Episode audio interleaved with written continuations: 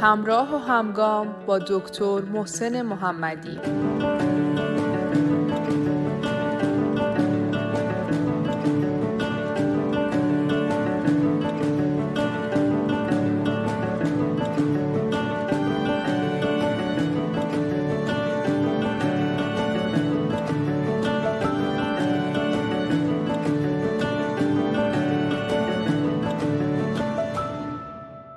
سلام. امروز می‌خوام با شما راجع به بیماری آتیزم صحبت بکنم. انتخاب این موضوع به این دلیل است که در این بیماری تشخیص زودرس خیلی خیلی مهم هست و هرچه زودتر تشخیص داده بشه کمک بسیار زیادی میشه به مبتلایان این بیماری انجام بدیم. و هرچه سریعتر بشناسیم بیماری زودتر می‌تونیم کمکشون کنیم. و هرچه زودتر کمک کنیم سیر بهبودی نسبی که اینا پیدا می‌کنن خیلی سریعتر و موثرتر خواهد بود. در هر صورت آتیزم یا بیماری در خودماندگی یک بیماری نورو دیولوپمنتاله یعنی چی؟ یعنی یک بیماری است که مشکلی در زمینه رشد سیستم عصبی در این افراد ایجاد میشه درست مثل ADHD یا به زبان دیگر مراحل رشدی و تکاملی سیستم عصبی فرد مبتلا یک تأخیر و یا یک نقصانی داره که این تأخیر و نقصان باعث ایجاد این بیماری و علائم اون میشه.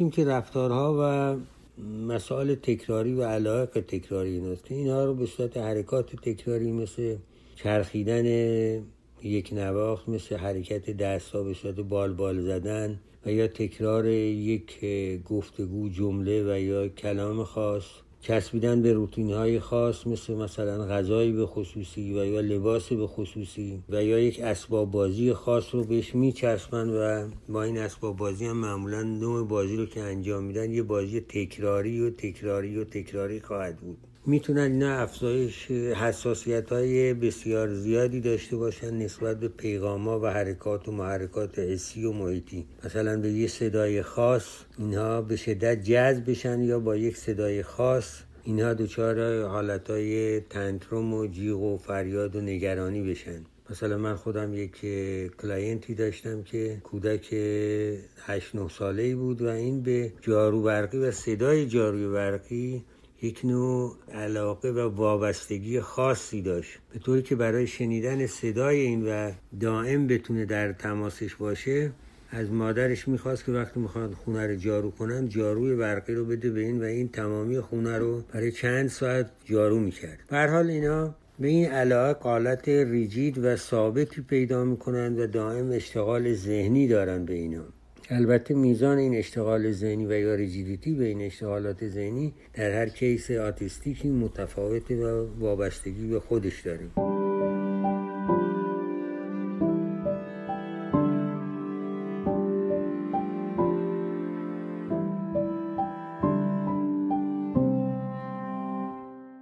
چرا اصلا آتیزم ایجاد میشه؟ اگر بخوایم جواب دقیقی بدیم با تئوری های متعددی راجع به علت بروز این آتیزم ارائه شده اما هنوز هیچ کدوم از این ها اثبات نشده.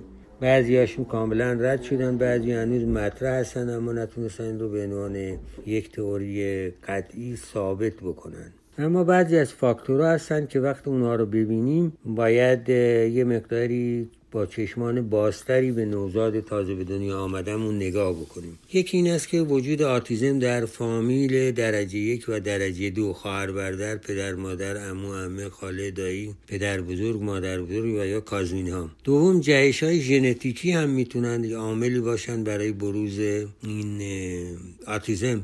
بالاخره یک سندرومی داریم به نام fragile X که می‌دونید که ما یک کروموزوم ایکس داریم که این کروموزوم جنسی زنانه است و یک کروموزوم وای داریم که مردانه است. یک سندرومی داریم که در این سندروم اون کروموزوم ایکس بعضی از قسمتهاش جدا میشه و یا از بین میره از خود کروموزوم. که اینو میگن fragile X syndrome. در افرادی که این syndrome دارن این هم ریسک آتیزمشون باز بالا خواهد بود. سن بالای پدر و مادر به عنوان یه فاکتور مساعد کننده می‌تونه در آتیزم به حساب بیاد. همینطور وزن پایین نوزاد به هنگام تولد. یا وجود اختلالات متابولیک در سیستم نوزاد می‌تواند زمینه را برای آتیزم مستعد بکنه همینطور در معرض سموم مختلف و فلزات سنگین و یا سموم شیمیایی و ها قرار گرفتن نوزاد و کودک در سنین پایین می‌تونه این زمینه رو مستعد بکنه. به علاوه عفونت های ویروسی و مکرر هم می‌تونن این مسئله رو تشدید بکنن. اما نکته مهمی که وجود داره مادران حامله باید بدونن یکی مصرف سودیوم والپروید در دوران حاملگی و یکی مصرف تالیدوماید که البته این تالیدوماید در امریکا ممنوع شده. معمولا می‌تونن از عوامل مساعد کننده باشن برای ایجاد آتیزم.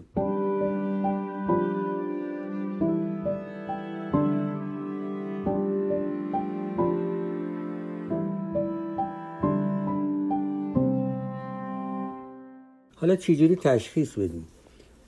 این خیلی مسئله مهمی که باید بهش دقت بکنیم. ببینید بین 18 تا 24 ماهگی بهترین زمانه که بچهمون رو اگر مشکوک هستیم و یا یک حالت غیرعادی درش می‌بینیم این سن مناسب ترین سن برای بررسی آتیزم و بهتره که هرچه زودتر این کار رو انجام بدیم. خوشبختانه یک پرسشنامه 23 سالی ساده ای وجود دارد که در تمامی مطبهای پزشکان اطفال در امریکا باید این پرسشنامه وجود داشته باشه. این پرسشنامه اسمش هست Modified Checklist for Autism in Toddlers. یا چکلیستی برای آتیزم در نوپاها در نوزادان و نوپایان که به عنوان اون علامت اختصاری این تست رو به عنوان امچت مثل امچت به این میگن امچت که این مخفف اول کلماتی است که براتون خوندم Modified Checklist for Autism in Toddlers. تک تک کلمات رو اولش اگه بذاریم میشه امچت بنابراین می‌تونید اگر که بچهتون به پزشک اطفالش به مطب پزشک اطفالش می‌برید درخواست بکنید که این پرسشنامه رو در اختیارتون بگذارن. بعد از اینکه این رو پر کردید خیلی هم ساده از سوال جواب باشه. دکتر اطفالتون از روی اون می‌تونه تشخیص بده که آیا باید نگران وجود آتیزم در کودک باشیم یا نباشیم. و اگر نگران باشیم بعد بررسی های تکمیلی رو پزشک اطفال شروع می‌کنه. که اینها شامل بررسی های از طریق آزمایش های دی این ای هست بررسی و تست های بینایی شنوایی است و همچنین مطالعه در چگونگی رفتاری این کودکان است. این به طور خلاصه یک مختصری بود در مورد آتیزم اما چند نکته دیگر رو باید بگم که حالا درمان چی است.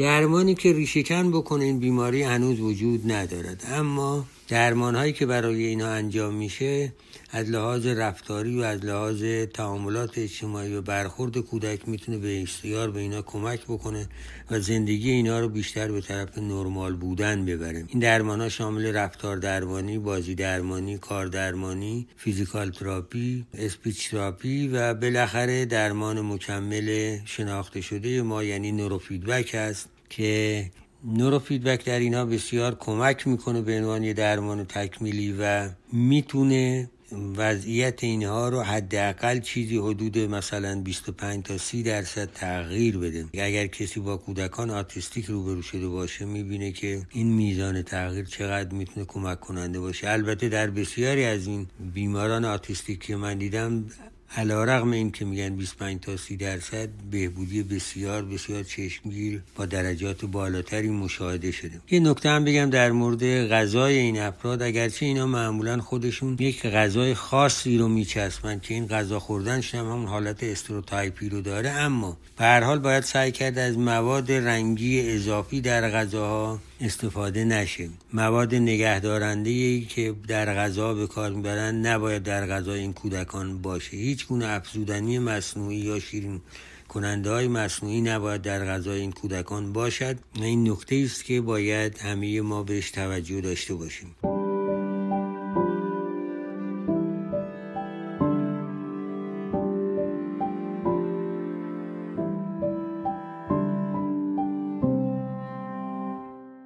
اما حالا به عنوان پدر و مادر یک کودک autistic چه کار باید کرد؟ مهمترین و اصلی ترین جنبه کار و اصلی ترین مسئله این است که شما بپذیرید که کودک شما دچار یک بیماری است به نام آتیزم.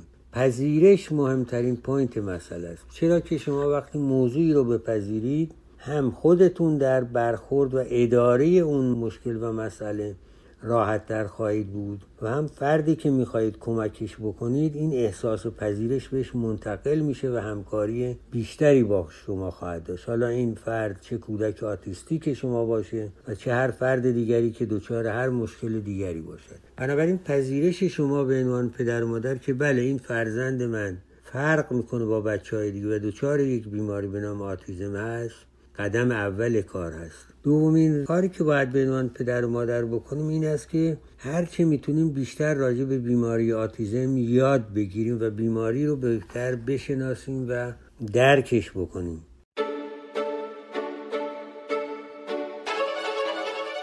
دکتر محسن محمدی 818 451 66 66